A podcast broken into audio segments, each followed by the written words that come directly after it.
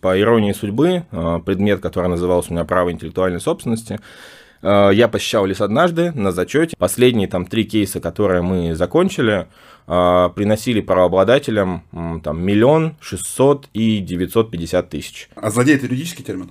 Злодей нет, это скорее понятийная, понятийная история. Забавно было бы, если судья говорил, ты злодей, признаю тебя злодеем. Регистрация товарных знаков, на мой взгляд, для меня не очень интересна, потому что это достаточно простая, понятная услуга, которая сейчас не делает только ленивый. Нельзя вот приехать, допустим, куда-то в Нидерланды или в Германию и просудиться минут за 15, сказать, вот доказательство, он злодей, а, я Д'Артаньян, э, и гоните мне деньги, вот мой номер карты Сбербанка французского. Ты идиот, этот суд кормил нас несколько лет, а ты все испортил. А, юридический бизнес – это странно. Я сразу вспоминаю вот эти вот ранние лайковские времена, когда франшизы продавал там любой пьяный сторож, который мог зайти к Аязу и сказать, что у меня есть офигенная бизнес-идея.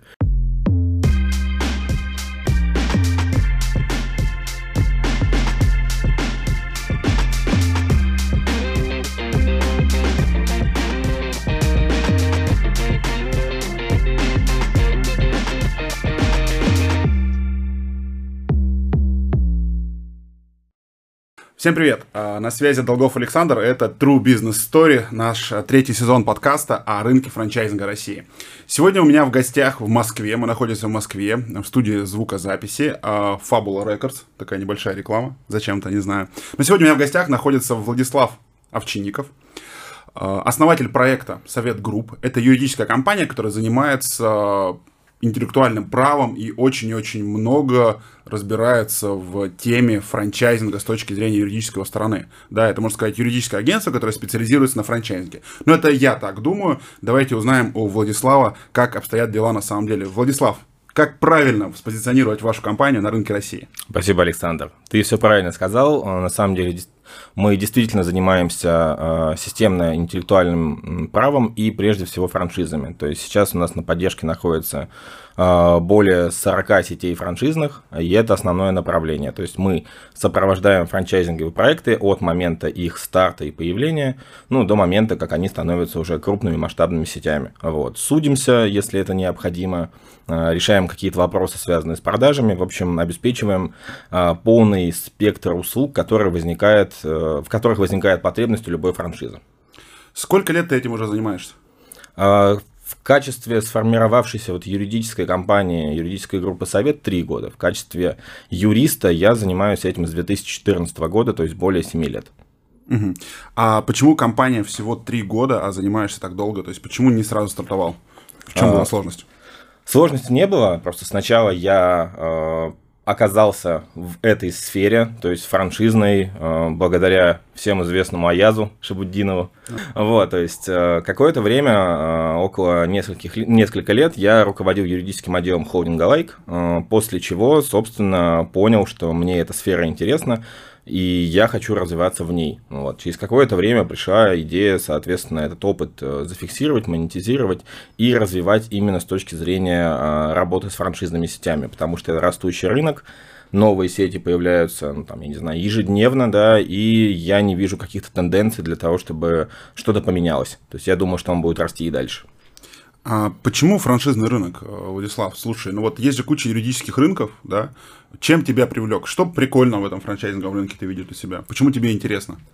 Э, история интереса возникла от того, что когда я попал к Аязу, э, я ничего не знал в принципе об интеллектуальной собственности. Это, наверное, какой-то у нас недостаток того вузовского образования, которое я получал. То есть, по иронии судьбы, предмет, который назывался у меня право интеллектуальной собственности, Э, я посещал лишь однажды на зачете, и на зачете мне задали всего два вопроса. Как называется предмет и как фамилия преподавателя. После этого с зачеткой можно было приходить. Не вот. очень хорошая реклама получается твоей компании сейчас. Ну Согласен. Э, это позволило мне стать не теоретиком, а практиком, потому что именно оказавшись в лайке, я понял, что э, очень сильно отличаются потребности реальных собственников бизнеса да, от того, что могут дать многие юристы. Потому что если бизнес не будет продавать, то бизнес бизнес не будет существовать. А многие мои коллеги все-таки э, чересчур правильно стремятся все сделать, да, иногда отдавая приоритет форме над содержанием. Вот. Мне всегда казалось это неправильным, и мне было решать интересно те задачи, которые появлялись у э, именно франшизных э, компаний, франшизных ребят. Вот. Поэтому эта тема показалась мне очень интересной и, самое главное, перспективной. Вот. Слушай, а вот если так. я сейчас юрист, который слушает этот э, подкаст или смотрит его на Ютубе, да, и мне это интересна тема, э, ну вот, права, да, интеллектуального, mm-hmm. да, договоров коммерческой концессии, то где я могу в России этому учиться? Если вообще компания, ну, как ты, ты говоришь, в ВУЗе у нас там преподавали мало, да, то сейчас где ты получаешь знания, где вообще можно в этом разобраться? Есть ли какое-то вот направление?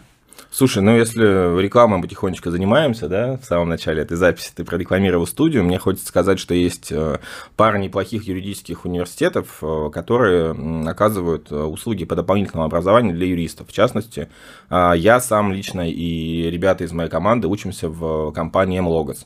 Очень нравится то, что приезжают туда реальные живые специалисты. Это юристы, которые работают в крупнейших компаниях, Пепеляев Групп, Щекин и партнеры и так далее, которые рассказывают именно а, живые вещи, реальные кейсы, а не просто грузят тебя той теорией, которая, в принципе, и так известна. Вот. Слушай, а ты говоришь, я и ребята, сколько у тебя в команде человек сейчас? А, сейчас 31 человек. Это вместе с тобой? Это вместе со мной, да. Итого 30 без тебя. а, понятно. А, кто эти люди, 30 человек? Это все 30 юристов или это 15 продажников, 15 юристов или сочная секретарша? Кто там? Слушай, ну в основном, конечно, это юристы. Вот. Э, все сочные. Все очень умные и красивые, но, естественно, при таком объеме э, есть и не юридический кадр. То есть это бухгалтерия, это финансы, это административный персонал. Но в целом сейчас э, конкретно чистых юристов больше 20 человек. Вот. Продажников как таковых у нас не было и нет, потому что, опять-таки, это специфика нашего франшизного рынка. Он достаточно узкий, и э, ну, вот все три года, в котором я находился на этом рынке, я вывозил на одном банальном сарафане да, потому что, как мне кажется, все вы, э, собственники франшиз, друг с другом общаетесь, и как бы рекомендации здесь работают прекрасно. Угу. Слушай, а если компании конкуренты на этом рынке, вот в твоей компании работает 30 человек, угу. да? А, давай поговорим о вот рынке таких компаний, сколько таких компаний всего а, в России, которые этим занимаются, какие самые большие, какую долю рынка вы занимаете? А, здесь мне тяжело будет ответить, потому что анализ этого рынка мы начали проводить не так давно, и объективно а, компании, которые позиционировали себя не а, компаниями, которые просто работают в сфере интеллектуального права, таких как бы дофига и больше, да, а действительно крупных и крутых, до тех, кто просто делает самую простую услугу, регистрирует товарные знаки и жестко демпингует этот рынок. Да, mm-hmm. Таких прям десятки, сотни, тысячи и так далее. А вот компании, которые говорили бы именно о том, что мы специализируемся на рынке концессии, на рынке франчайзинга, франчайзинга их единицы. И, честно, я не а, смог э, выделить для себя их в качестве каких-то конкурентов. То есть это компании сильно мельче, у которых э, совсем другого уровня референс, ну и франшизные сети, которые там в разы меньше, чем а, те, которые сейчас ведем мы. Естественно, это не говорит о том, что мы там самые крупные и самые крутые, хотя мне бы хотелось, чтобы было так через какое-то время. А, просто у многих идет определенный расфокус, и они уходят от направления франшиз, да, диверсифицируясь в другие направления, и помимо этого занимаются чем-то еще. Да. То есть такой узкой специализации именно на франчайзинге, как мне сейчас кажется, ну, как бы в этом э, формате мы крупнейшие. Возможно, я ошибаюсь, но вот пока то, что э, нам удалось найти. Слушай, а ты говоришь, что мы сопровождаем 40 э, франчайзинговых сетей. Расскажи, э, с каких, э, наверное, начиналось, да, то есть какие компании ты начал сопровождать первые, соответственно, с чего построился твой бизнес, и какие сейчас крупные или какими ты гордишься, соответственно, вот, которые у тебя в портфолио? Начинали мы, э, как мы находимся в Ижевске, компания находится в Удмуртской республике, начинали мы, естественно, с проектов местных. Прежде всего, это сеть «Порядки в порядке», угу. сеть парикмахерских, которая в свое время достаточно активно росла и развивалась. Там мы получили свой первый опыт, ну, я лично получил свой первый опыт, это, наверное, был 2015-2016 год, а, благодаря порядкам, тогда они еще назывались а, Бигуди, а, до ребрендинга, я, в принципе, понял, как этот рынок функционирует, какие потребности есть прежде всего у собственников франшизного бизнеса и с какими проблемами им приходится сталкиваться. Впоследствии, да, мы э, постепенно начали выходить на компании, которые базируются за пределами Ижевска. Так появился ты в моей жизни. с твоими прекрасными сетями Laser Love, которые мы, в принципе, э, ввели с самого там ее появления и возникновения. А, ну, и на самом деле, в том числе, я ей горжусь. Это достаточно большая компания и лидер э, в том направлении, в котором она оказывает услуги, то есть на рынке эпиляции. А вот сейчас ну, если продолжать там о рынке красоты, а так получилось, что много компаний франшизных работают именно в этой сфере. У нас есть опыт работы с компанией For Hands, Татьяна Шутова, как раз, я так понимаю, ты с ней уже записывался. Еще пара студии эпиляции, это ничего лишнего, Лазер Про, Чичи, то есть э, рынок, ну и, соответственно, остаются прятки. Вот, то есть рынок красоты достаточно активно развивается по э, франшизному направлению. Э, мы сотрудничаем с Леназом Набиулиным по некоторым видам работ, да, в части э, судебного прежде всего. А, представительство его интересов. Это сеть Чио Чио, Биг Бро и площадка. Из крупных, кого можно выделить еще из крупных? Тот же Ижевский проект. А, ребята, которые тесно связаны с общепитом. Леша Миронов, Рома Никитин. А, это проекты Кофе Мус, Джеффрис Кофе, Хот Догер, франшизная. Вот, пекарни естественно, куда без пекарен. Многие из них тоже базируются в Ижевске. И многие франшизы э, крупнейшие, в том числе Хлебница, они э, с родины своей обозначают Ижевск. Из наших клиентов это любимая пекарня, это сетка порядка 300 э, франчайзи. И настоящая пекарня. Вот. Все... Все гении нейминга. Ага. Так, а, а вот, э, собственно, смотри, а, ну ты сказал 40, там еще много-много, я так понимаю, перечислять можно да, долго. перечислять да? можно долго. А сколько вот сейчас, какой темп вот у вас, э, насколько этот рынок лично для тебя активно развивается, и с каким темпом, ну, можно сказать, вы подключаете франшизные компании к сотрудничеству? То есть сколько компаний каждый месяц или каждый квартал становятся новыми клиентами у тебя? У нас нет цели подключать какое-то количество компаний именно на абонентку, потому что э, моя все-таки цель действительно уходить от абонентских франшизных контрактов и делать более сложные вещи. То есть сейчас у нас достаточно опыта для того, чтобы этим заниматься. Э, я говорю о таких вещах, как, например, поиск нарушителей исключительных прав, ну, товарный знак, да, всем mm-hmm. понятно, что это такое. А есть компания, которая тебя копирует и где-нибудь там в Нижневартовске использует твой товарный знак, думая, что так можно и ничего страшного в этом нет. Mm-hmm. У нас очень много кейсов в последнее время формируется, когда э, наши сети просто в наглую копируют. И нужно с этим что-то делать, потому что приходит потенциальный партнер франчизи, говорит, слушай, ну, к примеру, к тебе приходит Сань, я хочу купить э, франшизу, да, а в моем городе уже есть какая-то подобная компания. А мне твои менеджеры говорят, что я буду там один и первый. Вот, и мы понимаем, что это не наш франчайзинг, он вообще никакого отношения к сети не имеет. И начинаем, собственно, а, крестовый поход в отношении этого злодея. Причем для злодея этот крестовый поход чреват а, привлечет не только негативные последствия в виде того, что ему придется поменять вывеску и все переделать, но и он реально может попасть на штрафы достаточно большого размера. То есть э, классический размер штрафов от 10 до 5 миллионов рублей. Последние там три кейса, которые мы закончили, э, приносили правообладателям там миллион шестьсот и девятьсот пятьдесят тысяч.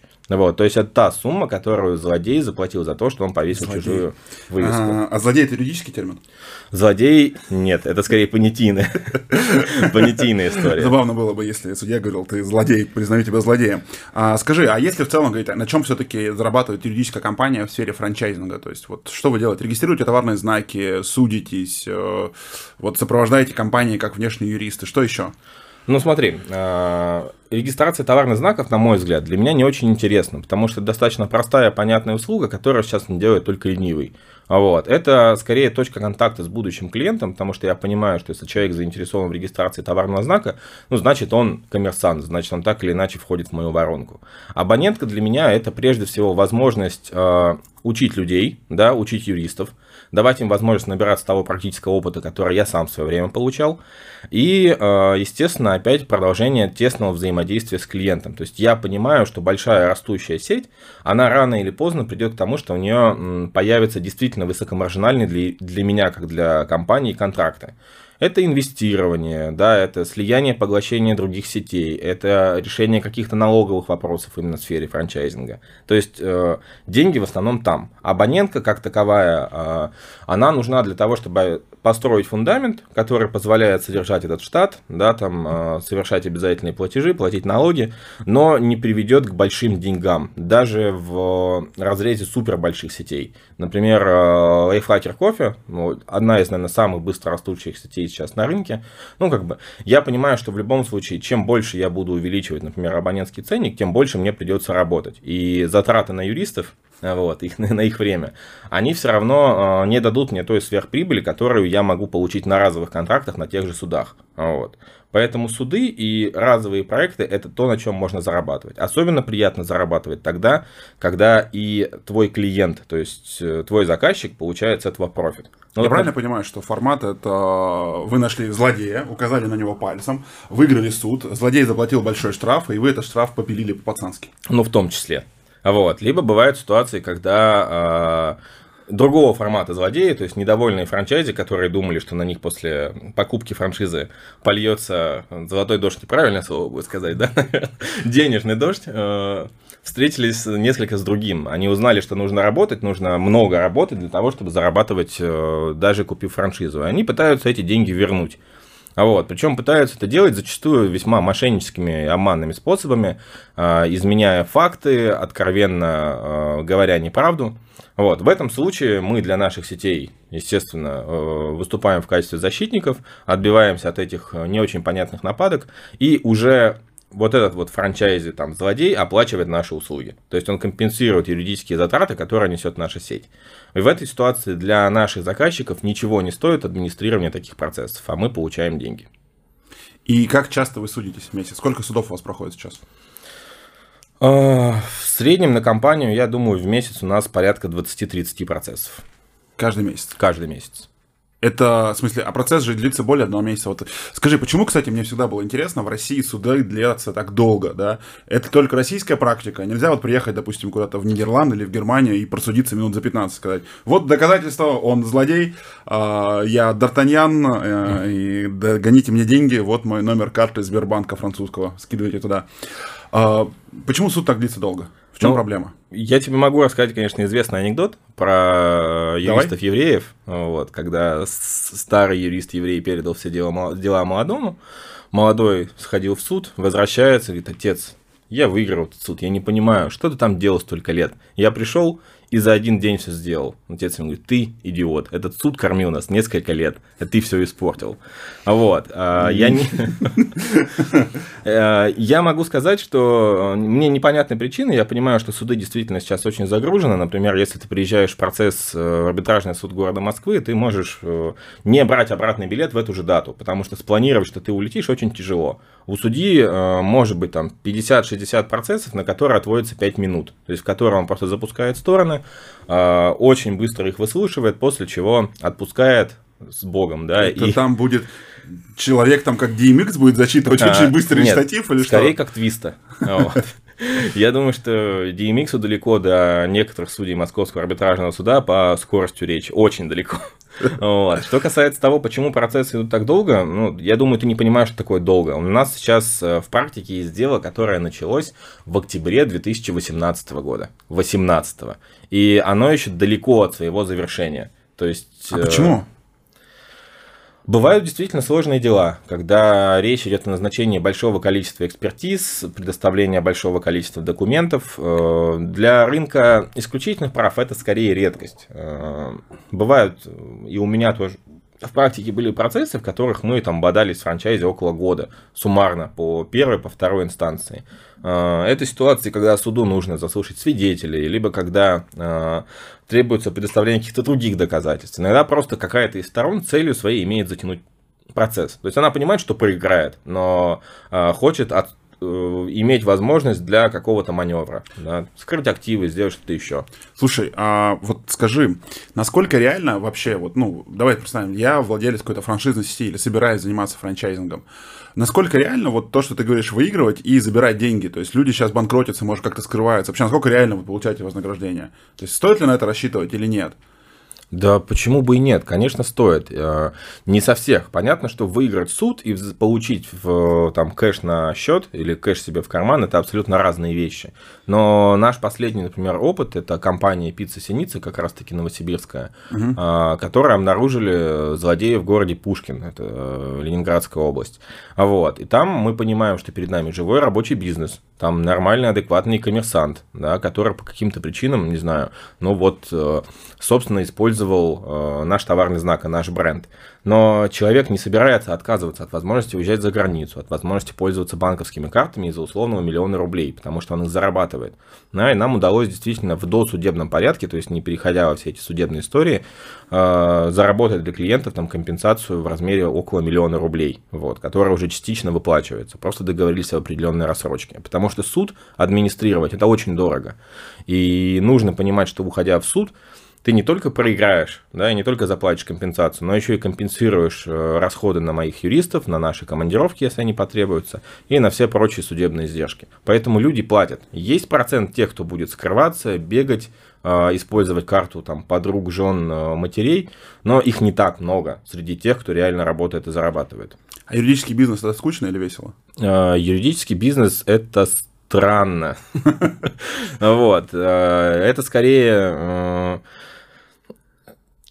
поиск баланса, потому что, как я говорил в начале, э, мы должны понимать, что мы можем прийти и делать в России бизнес правильно, но вряд ли при этом кто-то будет зарабатывать. Вот. Нам, нам очень важно а. уметь рассказать о рисках. Давай, да. вот, расскажи о том, как надо делать бизнес так, чтобы соблюдать вот этот баланс. Давай там попробуем сказать вот топ-3 совета, где можно переступать в России закон от крупнейшего юридического агентства. На камеру, но... Вот сюда смотрите. Я как юрист, конечно, рекомендовать такого не могу. Началось. А если выключить камеру? Ну, давайте так, возьмем самое распространенное... Знаешь эту историю? Мы так не делаем, но вот друзья в юридическом агентстве мне рассказывали. Это не я ее телефон спрашиваю, это друг интересуется. Да. Вот. А, самое большое заблуждение, например, там на рынке франчайзинга. Есть понятие договора коммерческой концессии, и все считают, что его прям очень важно регистрировать. И если ты этот договор не зарегистрировал в Роспатенте, то он недействителен. И многие мои коллеги, когда они общаются там с э, вами, с собственниками франшизных сетей, с пеной рта доказывают, что да блин, так нельзя. Если вы договор не зарегистрируете, ваш франчайзи его расторгнет и вернет деньги. Вот. С точки зрения закона, да, это правильно, концессию нужно регистрировать, но э, на практике мы не проиграли еще ни одного суда по основанию, что сам договор не зареган в Роспатенте. Поэтому все там документы, которые мы вставляем, в том числе на твои сети, мы пишем, что э, договор регистрируется, когда франчайзи сделает ряд действий. Пришлет нам три экземпляра оригинального договора, заплатит пошлину, и тогда, конечно, мы его регистрируем, потому что э, на действительность договора это никак не влияет. Но если бы мы, например, работая с тобой, занимали бы жесткую позицию, которая предусмотрена законом, у тебя бы сейчас сети были там не на 200-300 точек, да, а на 20 и 30, потому что все остальные просто по разным причинам бы не а, шли в эту регистрацию. Больше всего страдают в этой истории дешевые франшизы. Ну, представь, ты там франшизу продаешь за сотку, за 120, и тебе нужно пятнашку еще довкинуть на регистрацию. Это 10% от стоимости франшизы. Просто для того, чтобы изменения появились э, в реестре. А потом любое изменение к этому договору также регистрируется. И расторжение этого договора должно регистрироваться. И за все это платится пошлина, естественно. Угу. А, вот ты сказал, что есть дешевые франшизы, есть дорогие франшизы. А как ты считаешь, вот термин паушальный взнос, вот эта вот ценность, да, как определить вот с точки зрения юриста, как вот ты считаешь, как правильно определить вот это ценностное предложение для рынка франшиз? Сколько должна стоить франшиза как паушальный взнос? Вот сколько справедливая и честная цена? И сколько сейчас средняя цена в России, вот то, что ты наблюдаешь, вписано в договорах? Ну, слушай, если мы говорим о голой полушалке и не привязываемся к какой-нибудь там поставке стартовых комплектов мебели, оборудования, необходимой для работы, то а, дельта, мне кажется, на рынке в пределах там, от 300 э, до 700 тысяч. Вот это вот, мне кажется, самое распространенное ценовое предложение. Если я сейчас хочу покупать франшизу, и франшиза стоит от 300 до 700 тысяч рублей, это типа нормально, это вот ценно, да? Если дороже да. свиста, это надо уже погружаться, за, за что-то больше берут, да? Ну, что? естественно, потому что франшизы за, там, за 50, за 100 тысяч, они скорее чаще отпугивают, чем привлекают. Потому что сразу возникает вопрос, а что так дешево? Ну, у меня, по крайней мере. Я сразу вспоминаю вот эти вот ранние лайковские времена, когда франшизы продавал там любой пьяный сторож, который мог зайти к Аязу и сказать, что у меня есть офигенная бизнес-идея. Ну вот. А, работало а не очень. Я не могу рассказывать о реальных кейсах, просто я видел очень много хороших а, и очень много плохих франшиз за а, свою карьеру. И что я могу сказать? Даже в очень плохой франшизе всегда будут те, кто будет охеренно довольны и будут зарабатывать. И даже в очень хорошей франшизе будет процент тех, кто изойдет весь на негатив, будет судиться и говорить, что ваша франшиза полное унылое говно. А что должно быть в хорошей франшизе? Вот твое понимание хорошей франшизы как юриста, что там должно быть? Давай представим, вот ты смотришь, я, допустим, приношу тебе э, договор коммерческой концессии, говорю, смотри, я хочу купить франшизу, скажи мне, хорошая франшиза или нет? Что ты посмотришь в договоре? Три-четыре пункта. В договоре я посмотрю, во-первых, на его адекватность, потому что если я понимаю, что договор очень плохой, значит, у франшизы нет деньги, даже, денег даже на нормального юриста, и это уже будет хорошим звоночком. Вот. Если франшиза не готова думать о безопасности своей, то она не способна будет работать с франчайзи качественно и обеспечивать ему необходимый уровень поддержки. И как завернула. Само собой. Что касается... А это уже отрепетированная фраза, наверное. Ты этим сделки закрываешь, да? Э, нет, к сожалению, к интервью готовился только ты. Я не знал, на какие вопросы мне придется отвечать.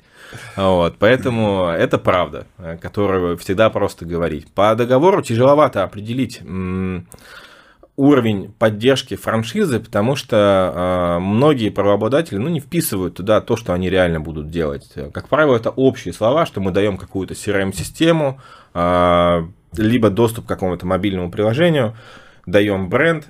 Э, очень редко предоставляются какие-то дополнительные блага там, в виде э, сопровождения открытия, выезда на открытие, поддержки франчайзи в течение первых каких-то месяцев. Как правило, ну, франшиза это все-таки твоя возможность не платить за э, разработку бренда, не платить за брендбук, э, получить какой-то список поставщиков, у которых все можно приобрести, либо приобрести все у правообладателя. Ну и э, получить какие-то консультации по выбору места, расчета трафика и так далее. Ну все же, вот давай так, смотри. Первое, это адекватность договора. Что еще там должно быть прописано, что стоит обратить внимание? Э, стоит обратить внимание, ну, действительно, на обязательства правообладателя. Это логичнее всего, потому что менеджер, который по телефону будет э, обрабатывать потенциального покупателя, наговорит ему столько, что как бы уши могут свернуться просто в трубочку. У нас были ситуации, когда э, менеджер для того, чтобы продать, обещала франчайзе потенциальному то, чего в принципе сеть никогда не делала, и это в договоре не написано. Вот, но франчайзи оказался умнее всех, он записывал все разговоры с менеджером по продажам. И когда он пришел уже к аккаунтам, в управляющую компанию, говорит, слушайте, а что мне э, план-то будете делать моего помещения, вот, полный? Говорит, нет. Он говорит, почему? В договоре не написано, мы этого не даем. Такой, смотрите, вот, мне тут пообещали.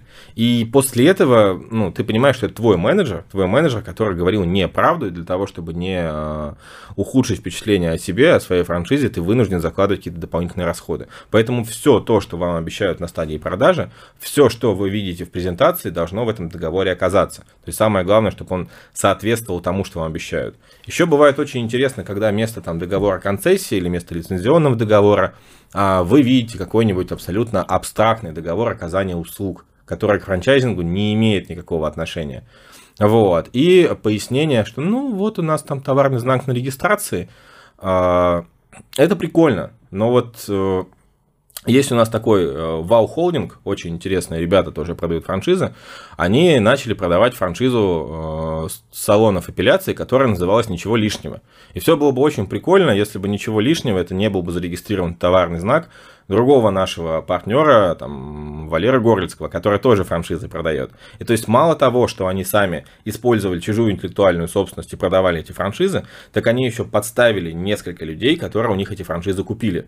Потому что с точки зрения закона, ну, абсолютно неважно, купил ли ты франшизу или ты сам придумал эту вывеску и повесил. Ты в настоящее время, работая, нарушаешь э, права на чужой товарный знак. И ты обязательно получишь за это э, по голове. Вот. Поэтому в данном случае франчайзи обязательно нужно проверить, насколько те исключительные права, которые ему передаются, на самом деле правообладателю принадлежат. Слушай, а вот ты когда говоришь, расскажешь про такие кейсы, вот в России, как ты считаешь, э, когда предприниматели так поступают, это хитрость или глупость? А, чаще всего. Чаще всего это глупость. Вот. Людям просто ну, не очень ясно, что э, не, ну, они думают, что вот есть там стол, да, его можно украсть. Ну, то есть ты забрал. А когда ты э, смотришь пиратский фильм или скачиваешь пиратскую музыку, ну а кому стало хуже? Да? Люди не воспринимают это как воровство или какое-то нарушение. Они считают, что это нормально. Потому что, ну, это же не вещь, ее нельзя украсть. Какая разница?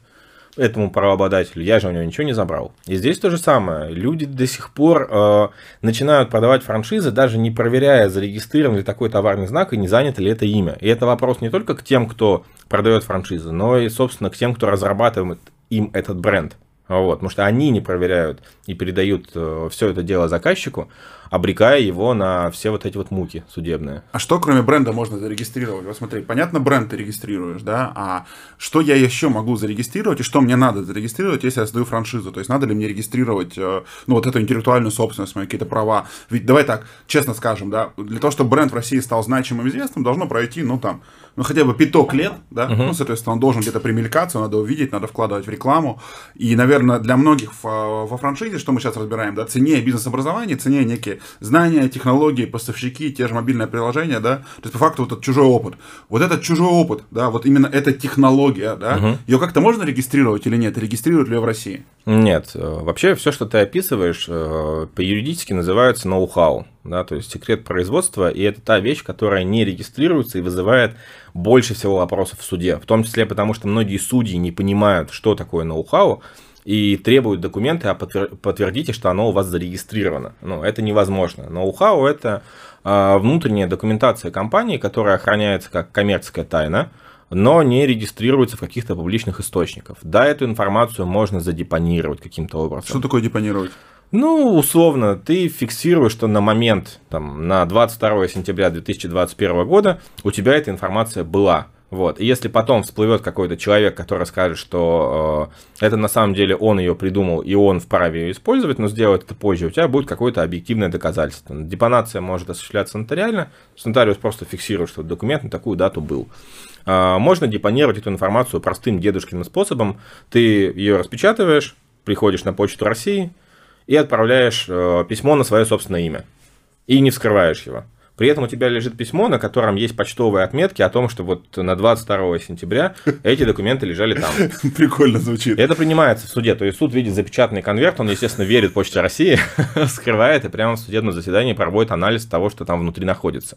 Вот. Но в целом ноу-хау охраняется просто создание внутренних документов компании и э, из-за этого в том числе возникают споры. А является ли это ноу-хау, а можно ли это рассматривать какой-то секрет производства, или это просто общедоступная информация. Что касается мобильного приложения, либо каких-то собственных э, IT-решений, да, они регистрируются, можно получить свидетельство на программу для EVM, но, по сути, это та же самая депонация, о которой мы говорили ранее, просто осуществляемая уполномоченным органом, Роспатентом. То есть ты присылаешь туда код, описываешь программу и получаешь свидетельство. Вот. То есть э, никто не проверяет, что там за код, работает ли он вообще, да, какие функции он решает.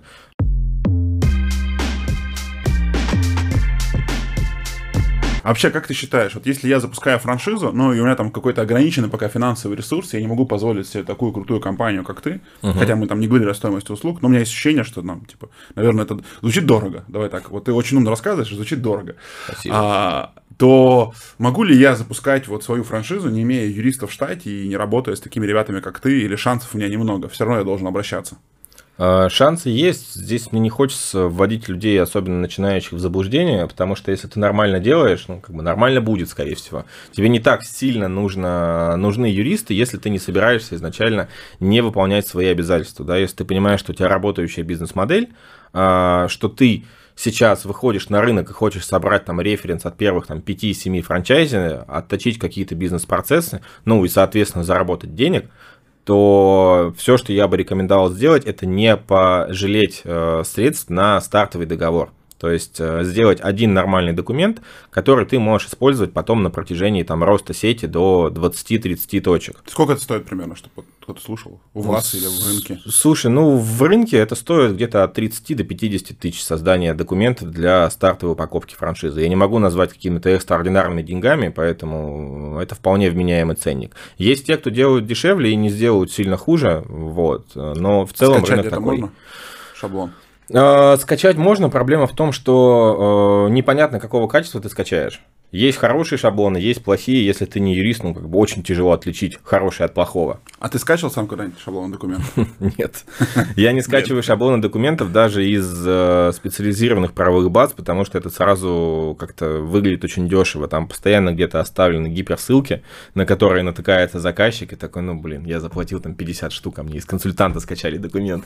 Вот, и запрещаю делать это своим же ребятам, если только мы не говорим о каких-то уж там банальных.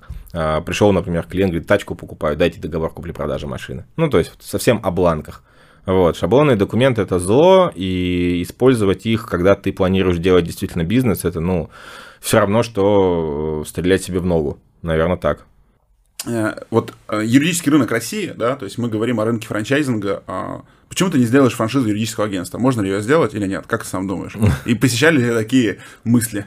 Слушай, ну ты не первый, кто задает мне такой вопрос. Да, я считаю, что э, если мы не берем топов, то есть топовые крупнейшие компании, о которых я уже тоже говорил, э, у которых ценник за час измеряется в тысячах, но не рублей, э, проблема юристов в том, что они не умеют и стесняются продавать. То есть э, какую проблему могла бы решить юридическая франшиза? Если бы на местах сидели, то есть те, кто покупал бы франшизу, не занимались оказанием услуг, а занимались бы продажей этих услуг. Ну, то есть это появлялись бы определенные офисы продаж в городах для того, чтобы клиент мог прийти, увидеть офис, пообщаться с живым человеком, проконсультироваться в конце концов там с юристом, который обладает достаточными скиллами продажи.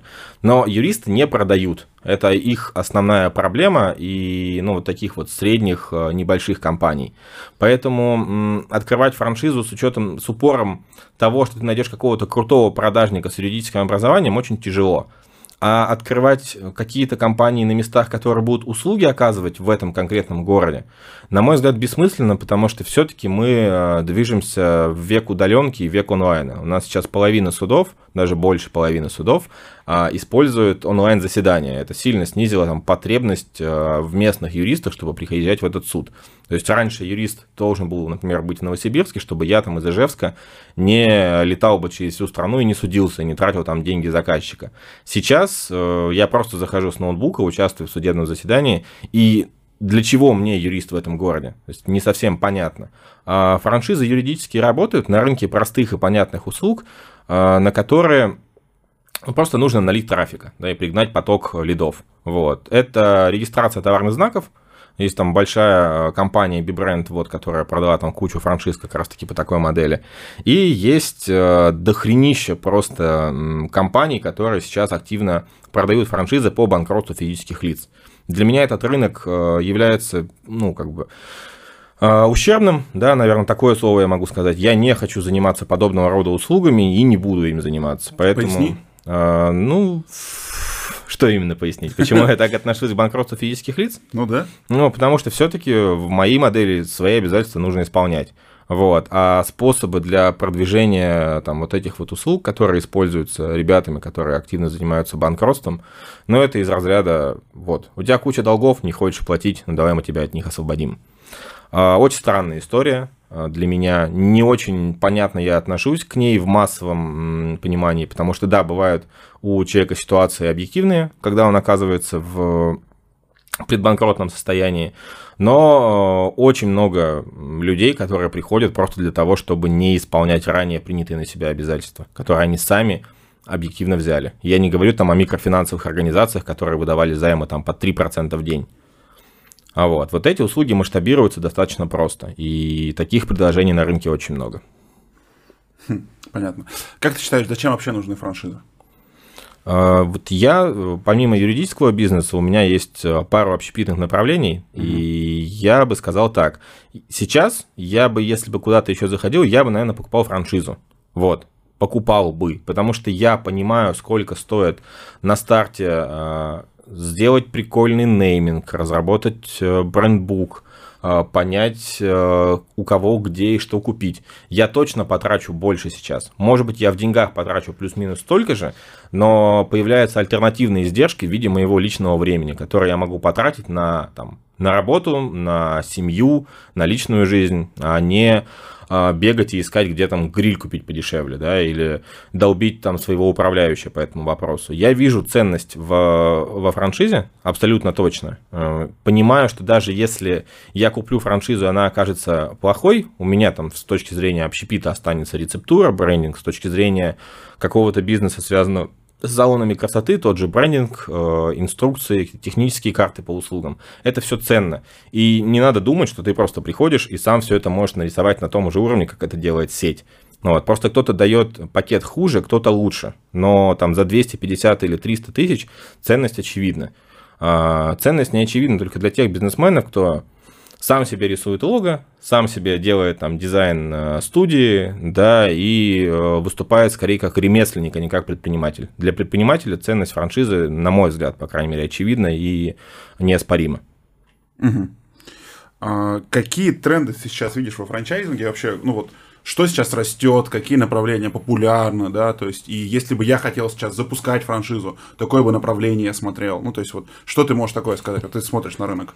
На меня обидится сейчас, наверное, один наш э, общий друг, вот, но активнее всего растет история про мобильные кофейни, про формат кофе с собой, но не тогда, когда тебе готовят бариста, а тогда, когда тебе готовят полноценная кофемашина, то есть, это нечто среднее между вендингом, к которому мы привыкли, вот к этим вот беспонтовым автоматам, ага. которое нужно было засовывать 10-рублевые э, монетки, и полноценной э, кофейни, в которой кофе вам сделает э, специально обученный человек. Угу. То есть это, наверное, один из э, активно растущих рынков, и мы работаем с одной из компаний Lifehacker Coffee, э, которая в этом направлении развивается.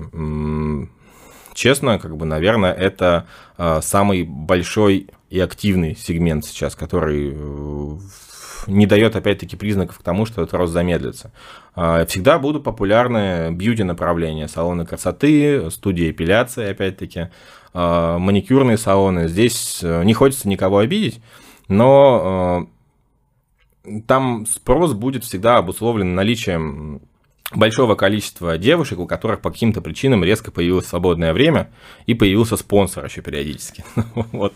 То есть это прям такое, э, картина потребителя достаточно интересная. То есть у нас в некоторых сетях э, покупали э, салоны, покупали франшизы, точнее, для жен футболистов, ну, то есть для того, чтобы человек был в пределе, чтобы чем-то занимался и не скучал. Поэтому здесь я думаю, что, учитывая дешевый очень вход, э, бьюти-сфера с точки зрения франчайзинга будет развиваться и дальше.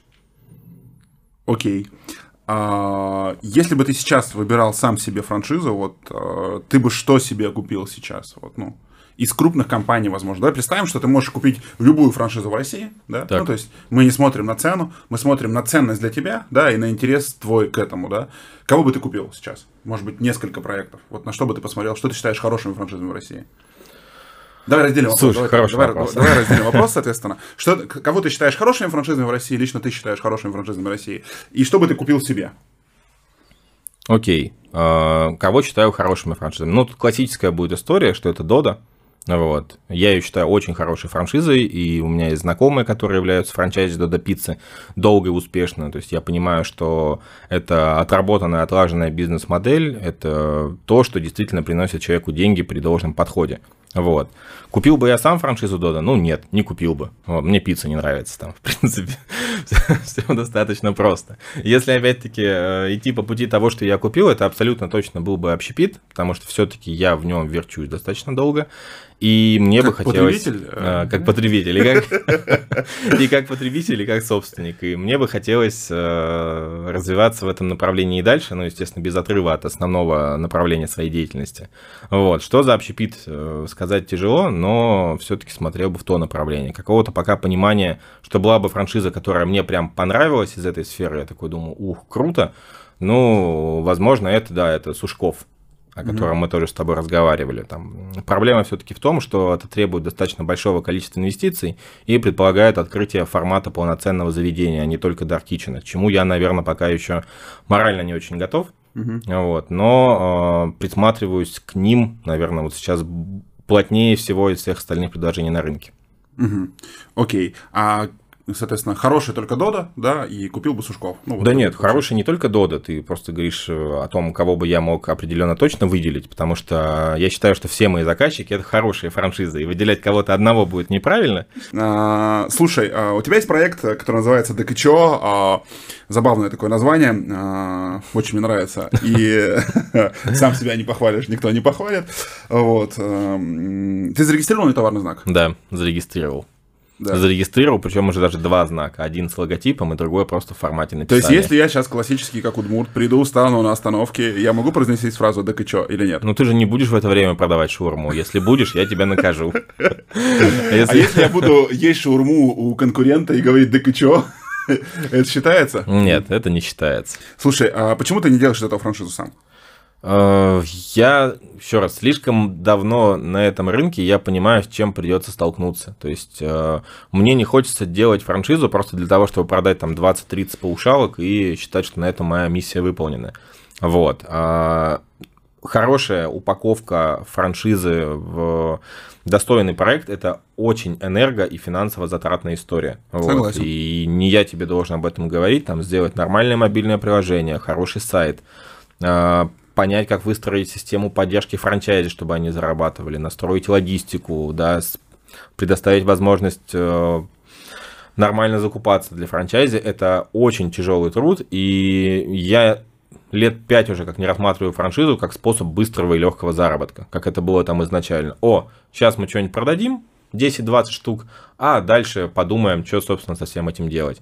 Вот. Я действительно ну, горжусь компаниями, с которыми работаю, я понимаю, сколько времени, сил, э, энергии и денег они закопали в то, чтобы их продукт на рынке можно было успешно продавать. И чтобы потом этот продукт не превращался в огромное количество судов. Слушай, вот, вот мой вопрос на прямую камеру, на прямой эфир, который лично меня волновал.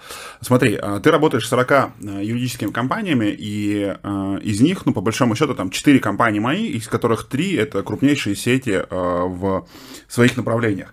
Как ты думаешь, со стороны вот юридической темы, да, почему э, у меня получается серийно и таких людей, как я, в России мало? Ну, то есть объективно мало. Ну, то есть вот есть те, кто вот одну франшизу качает, а у меня получается три. Как ты думаешь, почему?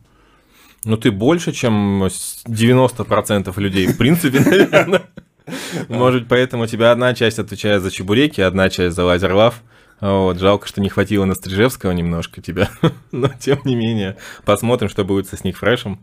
А, слушай, на самом деле э, у тебя достаточно понятный рынок, на мой взгляд. Это не крупные, недорогие франшизы с достаточно низким порогом для входа, а, и ты понимаешь, что это дает тебе максимально широкую воронку на входе да, для лидов.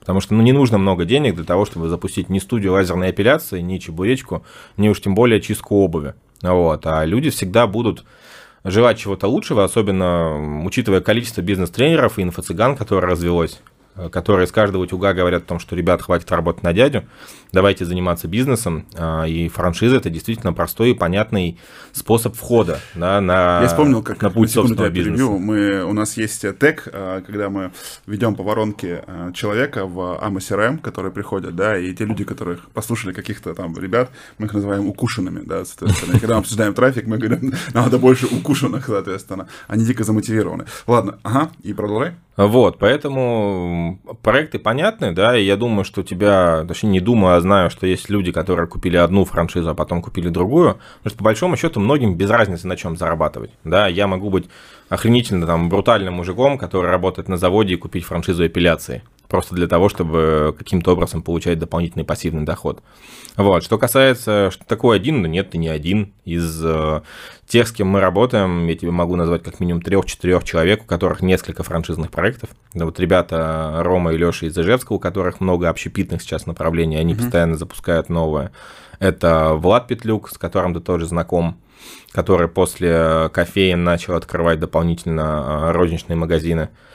Вот, э, это Ильнас, Угу. Опять-таки, у которого помимо Чио Чио есть э, площадка, площадка и Big Bro, с которым он работает. Поэтому, э, не знаю, понятная, простая модель, э, желание развиваться в этом рынке, ну и, наверное, способность видеть в этом процесс, да, и этот процесс адаптировать и переносить в другой бизнес.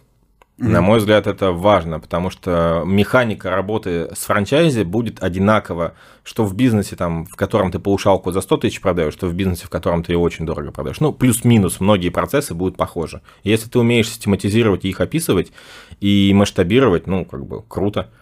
Из-за чего чаще всего происходят суды между франчайзером и франчайзи? А, чаще всего как раз-таки из-за ожидания франчайзи, что за него будут делать абсолютно все. Это мое э, субъективное мнение, я не хочу обидеть франчайзи, но зачастую, зачастую почти всегда к спору приводит то, что франчайзи закрылся, потому что у него убытки, либо потому что он ну, не хочет дальше работать. Вот. И он рассматривает это как возможность просто вернуть оплаченные деньги. Человеку всегда психологически тяжело признать, что он в чем-то хуже других. И когда ты видишь э, сеть, и в сети работает там 200 успешных человек, а у тебя все не получается, не получается, как бы ты там не лез из кожи вон, а тебе становится просто по-человечески обидно. И ты начинаешь искать э, проблему в других людях, в том числе в том, кто тебе эту франшизу продал. Поэтому э, я не видел ни разу ситуации, когда франчайзи, который зарабатывал бы, приходил и говорил, ой, знаете, а вы мне тут договор коммерческой концессии не зарегистрировали, это нарушение закона, поэтому я хочу расторгнуть. Они работают. Судиться идут те, кто не зарабатывает. Это основная причина, очевидная. Причем, как я уже говорил ранее, даже в самой плохой франшизе есть те, кто будут зарабатывать. И в самой хорошей будут те, у кого не будет получаться. Сколько ты зарабатываешь? А, с шаурмы, с юридического бизнеса. Сколько с, ты зарабатываешь? Сколько чего? Владислав, как предприниматель, зарабатывает в месяц? Слушай, ну, шаурма, если начнем с этого направления, она более понятна, и там в сезон выходит где-то ага. 700-800 тысяч. Ну, то есть это летний и теплый сезон. А, чистыми с тех точек, которые у нас есть в Ижевске. Вот. В несезоне, ну, поменьше, и есть прям провальные месяцы, условно, ноябрь. Я думаю, ты помнишь, что представляет из себя Удмуртия в ноябре. Вот, на улицу выходить не очень хочется. Жить не очень хочется. А, вот. А Просто что... клиентов физически меньше становится. Что касается юридического бизнеса, давай так. Здесь наша модель, текущая моя модель, нацелена на постоянный рост. То есть мы только с начала 2021 года на работу у нас вышло более 10 новых сотрудников. И а, каждый выход сотрудника, он сопровождается определенными инвестициями. Инвестициями в оборудование рабочего места, обучение, ну и в тот фот, который мы ему платим, пока он не начинает э, приносить какие-то деньги в компанию. Поэтому э, в целом э, вот эти вот расходы покрываются абоненткой, а наши дополнительные, то есть прибыль компании, прибыль моя как учредителя – состав складывается из э, проектов разовых, вот, то есть от крупных проектов, судов, о которых мы с тобой говорим. Тут деньги не очень предсказуемые, и они могут принести в месяц, я не знаю, там от миллиона до 4-5 миллионов рублей чистыми. Вот. Просто бывает, что так совпадает, ты долго-долго судился, и вот у тебя в один месяц по всем выигранным судам пришли там твои бонусы. Да, и ты сидишь, думаешь, о, прикол, пойду куплю офис. Ну, вот как-то так. И ты купил офис? Я купил офис. Как раз-таки по примерно схожей модели. Вот. А в целом, если говорить о какой-то рентабельности, она небольшая, и чистыми, без каких-то экстра денег остается, ну, может быть, 250-500 тысяч. Это если мы понимаем, что э, нет каких-то разовых больших контрактов конкретно в этот период. Это твоя зарплата как генерального директора или именно как дивиденды, как учредителя? Нет, это, ну, прибыль мы еще не распределяли, зарплата как генерального директора у меня есть, и она не связана с этими цифрами. Вот, и зарплату я получаю также на карточку 10-25 числа. Да? Мне приходит, вот, я их периодически трачу. Вот. Что касается э, дивидендов, э, действительно, мы их еще не распределяли, потому что э, мы все-таки нацелены на рост, и сейчас мне лично хочется, чтобы до конца этого года э, мы э, отточили бизнес-процессы с учетом того, что нас стало сильно больше, и следующий год закончили, например, в составе там 40-50 человек. Потому что я вижу рынок, я понимаю, куда расти и куда двигаться, и мне не хочется останавливаться там на а, том, что есть сейчас, просто для того, чтобы забирать там себе какой-то кэш. И... Почему Удмуртия тогда? Почему не Москва? А какая разница? То есть это же дешевый бэк-офис. Э, нужно понимать, что если я сейчас всю команду вывезу в Москву, я должен всем дать зарплату X2, если не X3, да, и, соответственно, увеличить свои косты. сотрудники ты так, так, так, так, так. Им я запрещу это смотреть, конечно, все. Вот, это же очень просто. Э, мои клиенты не сосредоточены в Удмуртии. Сейчас э, клиентов из Ижевска это, наверное, 20% от всего количества наших заказчиков. Все остальные это Москва, Казань, Новосибирск, да, Красноярск. Я не вижу привязки, для чего мне нужно, например, находиться в Москве. Единственное удобство – это хорошая транспортная развязка, которая позволяет долететь до любой точки России. Ну и что уже, на самом деле, не обязательно. Что уже не очень актуально, да, с учетом вот тех же онлайн-заседаний, которые появились. Единственное, что меня смущает в нахождении в Ижевске, это достаточно узкая HR-воронка, потому что людей талантливых и достойных искать очень тяжело. Вот. И мы понимаем, что зачастую к нам приходят сырые ребята, которые, которых мы учим. Поэтому зачастую мы отбираем не сильных юристов, а достойных людей, которых проще превратить в сильных юристов, э, чем ну, этого сильного юриста найти, уже готового в Ижевске. Вот. Это проблема. Э, Ты бы своего ребенка отправил в юридическую академию? Своего ребенка нет, не отправил бы. Своего ребенка не отправил бы точно, и на самом деле я не считаю, что юриспруденция это история, в которой человек может полностью себя реализовать, если он будет замыкаться только в ней. Вот. Сам я считал всегда себя прирожденным юристом и никогда не сомневался, что я им стану. Вот. Я типичный клерк. Ага. А скажи, когда вас устраиваешь на работу, обязательно ли смотреть сериал «Сьюз» или нет? Да он вообще не очень интересный, на самом деле. Мне не нравится. Я посмотрел пару серий, не понял особо в чем его прикол. А, я думаю, что... Ну, юрист... Там успешные юристы, они прям продают образ классного юриста, парня, который... Я думаю, вопросики. для того, чтобы э, юрист понял, что ему предстоит, ему проще смотреть второй сезон «Глухаря», чем сериал «Свитс». Я его не смотрел, но, судя по всему, мне э, захотелось э, посмотреть. Слушай, если говорить о том, что вот у тебя сейчас есть опыт э, юриста-предпринимателя, да, и ты бы вернулся э, на, не знаю, там, три года назад, да, или на пять лет назад, что ты поменял в своей работе, какой-то подход, выросли бы по-другому, что ты бы начал делать по-другому или нет? Начал. Можешь сам, ну, давай так, можешь ли э, сам себе дать бизнес-советы юридические на пять лет назад? Да, я бы э, начал активно расти гораздо быстрее. То есть э, с учетом молодого возраста на тот момент, мне тогда было мало лет, 20, Сколько? 25, э, я не чувствовал в себе какой-то определенной достаточной квалификации и силы, да, то есть это синдром самозванца или как это правильно называется. Вот, то есть, естественно, я стеснялся дорого продавать, я переживал, что если я буду расти, то мне нечем будет платить людям зарплату, поэтому рост был не интенсивным, не экстенсивным. То есть мы просто как-то развивались, и какие-то события происходили. То есть я не особо на них влиял, и я не понимал, а, что я действительно могу вырасти в какую-то большую юридическую компанию с большим количеством человек, с понятным референсом и хорошим опытом. Вот. А, это, наверное, съело у меня пару лет, и мы начали делать это системно, ну, наверное, только год назад нам удалось, мне удалось, прежде всего, откинуть вот эти вот э, проблемы, которые мне мешали. Сейчас я понимаю, что э, мы очень много умеем, очень много сделали, и прежде всего это практический опыт. Опыт судов, опыт сопровождения сетей. А, я хочу его масштабировать. Я бы делал это раньше, если бы мог бы вернуться на 5 лет назад. Угу. А кто твой клиент сейчас? Давай представим портрет клиента. Вот если я смотрел этот выпуск, э, как я должен узнать, что мне пора к Владиславу Константиновичу, и он мне точно может быть полезен? А, у меня есть франшизная сеть, да, зарегистрирован товарный знак, или я собираюсь сделать франшизу, я должен идти к тебе, правильно понимаю? Да. Но визуально ты большой бородатый мужик, э, не очень приятный в общении.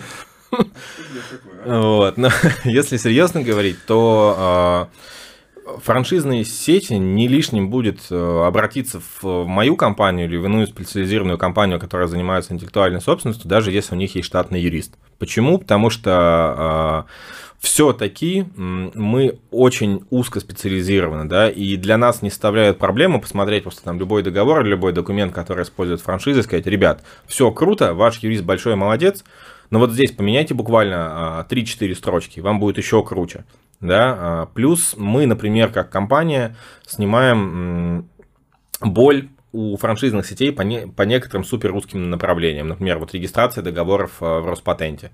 Мы это делаем абсолютно бесплатно для каждой франшизной сети, которая к нам обращается. То есть э, нам понадобится доверенность, и мы все зарегистрируем. Это освободит штатного юриста от большого количества рутины. Вот. Ну и мы понимаем, что у любой франшизной сети может быть суд, опять-таки, с франчайзи э, или со злодеем, который использует там, товарные знаки. И какой бы крутой не был ваш там юрист in-house, э, обратиться здесь за помощью э, к нам или к другой специализированной компании, это полезно как минимум с точки зрения обмена опытом, из того, что этот юрист может научиться, работая вместе с э, узконаправленным э, специалистом. В целом, любая компания, которая становится крупнее 20-30 партнеров, должна минимально провести аудит текущих рисков. Потому что вот э, ты задавал мне вопрос, когда тебе понадобятся юристы, могу ли я сам скачать договор из э, сети и его использовать. Я тебе сказал, что в принципе ты можешь. Но когда у тебя 20-30 человек, и ты начинаешь расти, и какие-то процессы у тебя перестают работать так, как надо, а, нужно обезопаситься, хотя бы не вернуть те паушалки, которые ты получил раньше. Банальный аудит, который займет там 2-3 дня документации, которая у тебя есть, позволит тебе ну, не проиграть один-два суда и сэкономить там 500, там, 600 тысяч в зависимости от стоимости твоей франшизы. Угу. Это все же, а, давай небольшой рекламный спойлер. Сколько стоят ваши услуги?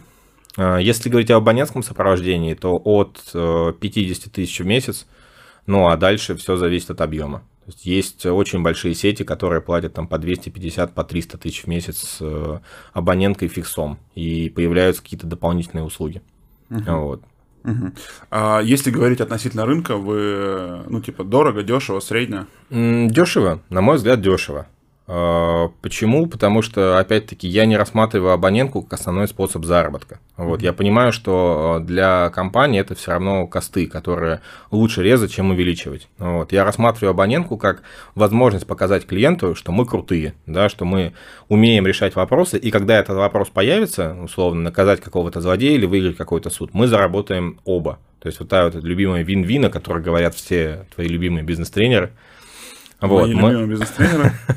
Мы ждем я... именно этой ситуации. Слушай, мне кажется, в свое время я не посещал ни одного бизнес-тренинга, такого бизнес-тренинга. Я всегда был, давай так, я тот я... человек, кто сам учит других, и меня зовут выступать. Ага. Я ага. там преподавал, где вы учились. Вот эта вот вся история. А, Понятно. И поэтому...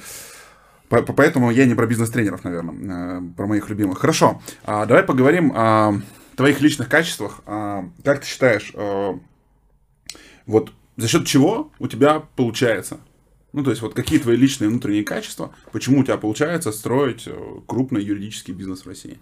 Э, слушай, тяжелый вопрос, потому что я и сейчас считаю, что есть очень много моих личных недостатков, которые не позволяют нам двигаться быстрее. Э, прежде всего, это то есть не позволяет. Я скажу, какие качества меня тормозят да, сейчас. Меня тормозит то, что я все равно считаю себя юристом. А, несмотря на то, что сейчас я должен заниматься менеджерскими функциями, функциями продавца, каким-то стратегическим планированием, мне прям хочется влезть в какой-нибудь юридический вопрос, съездить в какой-нибудь суд, и, ну... Э, Очень сомнительный кайф, конечно. Согласен, но вот такие вот, да, э, есть определенные извращения, от этого нужно избавляться. Вот. Потому что если я дальше буду работать юристом, ну, значит, мне нужен кто-то, кто будет заниматься этим бизнесом. Вот, а не пытаться э, распыляться и делать абсолютно все, как бы, что нужно и что не нужно. Что касается положительных качеств, ну, наверное, это все-таки амбициозность определенная и здоровая агрессия. То есть на старте, когда я был там маленьким, молодым и бедным, а, мне хотелось там чего-то достичь, стать крупнее, чем какая-то компания, стать лучше, и это двигало вперед. Сейчас э, я понимаю, что, во-первых, я несу ответственность за 30 человек, которым э, плачу зарплату и которые тоже мне бы очень хотелось, чтобы развивались, э, становились богаче, увереннее в себе.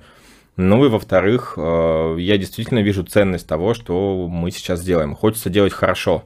И главный там принцип нашей компании это не э, не делать то, что просит клиент зачастую, да, а подсвечивать ему, что вот здесь мы действительно видим сильные риски. Я тебе говорил о балансе, но даже стараясь его держать, мы никогда не позволим сделать клиенту то, что ему повредит. Есть, конечно, у нас ребята, которые втихаря подписывают какие-то договоры, да, но об этом не говорят, а потом странно хихикают. А, но а, в целом нам не все равно, что будет происходить с клиентом, и нам очень хочется, чтобы те сети, которые работают с нами, они продолжали работать. Вот. Поэтому, наверное, от нас и редко уходят.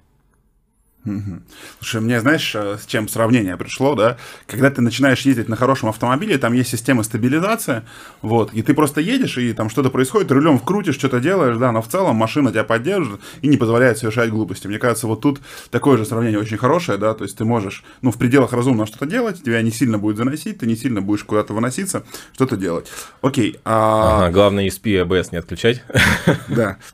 Смотри, а, вот мы говорим с тобой о предпринимательстве, мы говорим с тобой о франчайзинге, мы говорим с тобой о бизнесе, да?